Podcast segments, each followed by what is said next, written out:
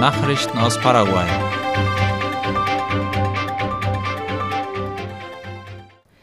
Das Krankenhaus Hospital de Clínicas bereitet einen Tag zur Sensibilisierung für Diabetes vor. Der Weltdiabetestag wird jedes Jahr am 14. November begangen. Zu diesem Anlass plant das Hospital de Clínicas einen Sensibilisierungstag, an dem Vorträge gehalten und Tests zur Entdeckung von Diabetes durchgeführt werden. Darüber berichtet La Nation. In diesem Jahr lautet der Slogan der Kampagne Bildung zum Schutz von morgen. Die Veranstaltung beginnt am kommenden Montag, den 14. November um 7.30 Uhr im Krankenhaus. Es wird der Blutzuckerspiegel auf leerem Magen gemessen und Material verteilt, um mehr über die Krankheit zu erfahren. Das erste in einem Vortrag behandelte Thema ist der gesunde Essensplan. Auch wird über die Wichtigkeit von körperlicher Aktivität gesprochen, sowie über die Komplikationen bei Diabetes und den sogenannten diabetischen Fuß, eine der häufigen Krankheiten bei Diabetes. Die Restaurierungsarbeiten in der Kirche Santissima Trinidad schreiten voran. Momentan konzentrieren sich die Arbeiten auf das Altarbild der berühmten Kirche in Asunción, wie das Ministerium für öffentliche Bauten und Kommunikation MEOPC berichtet. Die Kirche Santissima Trinidad, zu Deutsch Heilige Dreieinigkeit, befindet sich auf dem höchsten Hügel des Stadtteils Trinidad gegenüber dem Haus ihres Auftraggebers, des ehemaligen Präsidenten Paraguays Don Carlos Antonio López. Die Kirche wurde 1854 erbaut. Die APESA prangert den Brennstoffschmuggel an. Miguel Corrales, der Vorsitzende des Verbandes der Tankstellenbesitzer APESA, hat gesagt, dass jeden Monat fast 100 Millionen Liter Kraftstoff nach Paraguay geschmuggelt werden. Corrales meint laut ABC Color, dass die Tankstellen, die sich hauptsächlich in den Grenzstädten befinden, bereits vom Markt verschwunden seien. Etwa 80 Prozent der Tankstellen in der Grenzregion zu Argentinien würden einen extrem schlechten Umsatz verzeichnen, sagte er. Es bestehe sogar der Verdacht, dass einige Tankstellen selbst schon mit geschmuggeltem Treibstoff arbeiten, da sie seit Monaten nicht mehr bei ihren üblichen Händlern kaufen.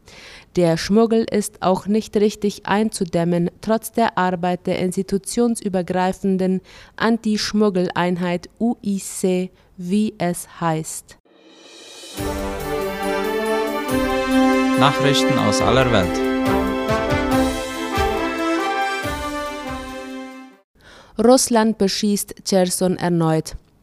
Kurz nach dem Abzug der eigenen Truppen aus der ukrainischen Gebietshauptstadt Cherson und weiteren Orten hat Russland eigenen Angaben zufolge mit Angriffen auf die gerade erst aufgegebene Region begonnen. Aktuell würden Truppen und Militärtechnik der ukrainischen Streitkräfte auf dem rechten Ufer des Flusses Dnipro beschossen, teilte Russlands Verteidigungsministerium laut der Tagesschau mit. Nur wenige Stunden zuvor hatte Ministeriumssprecher Igor Konaschenkov mitgeteilt, alle russischen Einheiten in dem südukrainischen Gebiet seien auf die linke Flussseite gebracht worden. Insgesamt handelt es sich laut Angaben aus Moskau um mehr als 30.000 Soldaten, die nun südöstlich des Dnipro stationiert seien. Die ukrainische Seite hatte sich auf Angriffe auf die gerade erst zurückeroberten Orte bereits eingestellt. Estlands Opposition vor Gericht. In Estland hat der Prozess gegen die oppositionelle Zentrumspartei wegen unerlaubter Einflussnahme bei einem groß angelegten Immobilienprojekt begonnen. In einem Gericht in der Hauptstadt Tallinn fand die erste Anhörung statt.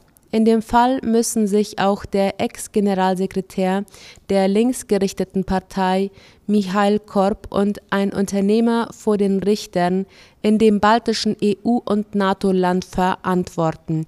Die letzte Anhörung sei im August 2023 geplant. Ein Urteil soll im Herbst kommenden Jahres fallen. Kryptobörse FTX insolvent. Die angeschlagene Kryptobörse FTX ist offiziell zahlungsunfähig. Der Konzern von Tech-Unternehmer Sam Bankman-Fried beantragte nach eigenen Angaben vom Freitag Gläubigerschutz in den USA. Bankman-Fried gab zudem seinen Rücktritt als Chef bekannt. Am Vorabend hatte bereits die Wertpapieraufsicht der Bahamas bekannt gegeben, bestimmte Vermögenswerte von FTX eingefroren und einen Insolvenzverwalter für die Abwicklung beantragt zu haben. Das internationale Geschäft des Konzerns ist auf den Bahamas ansässig. Soweit die Nachrichten am Freitag. Ich wünsche ein erholsames Wochenende. Auf Wiederhören.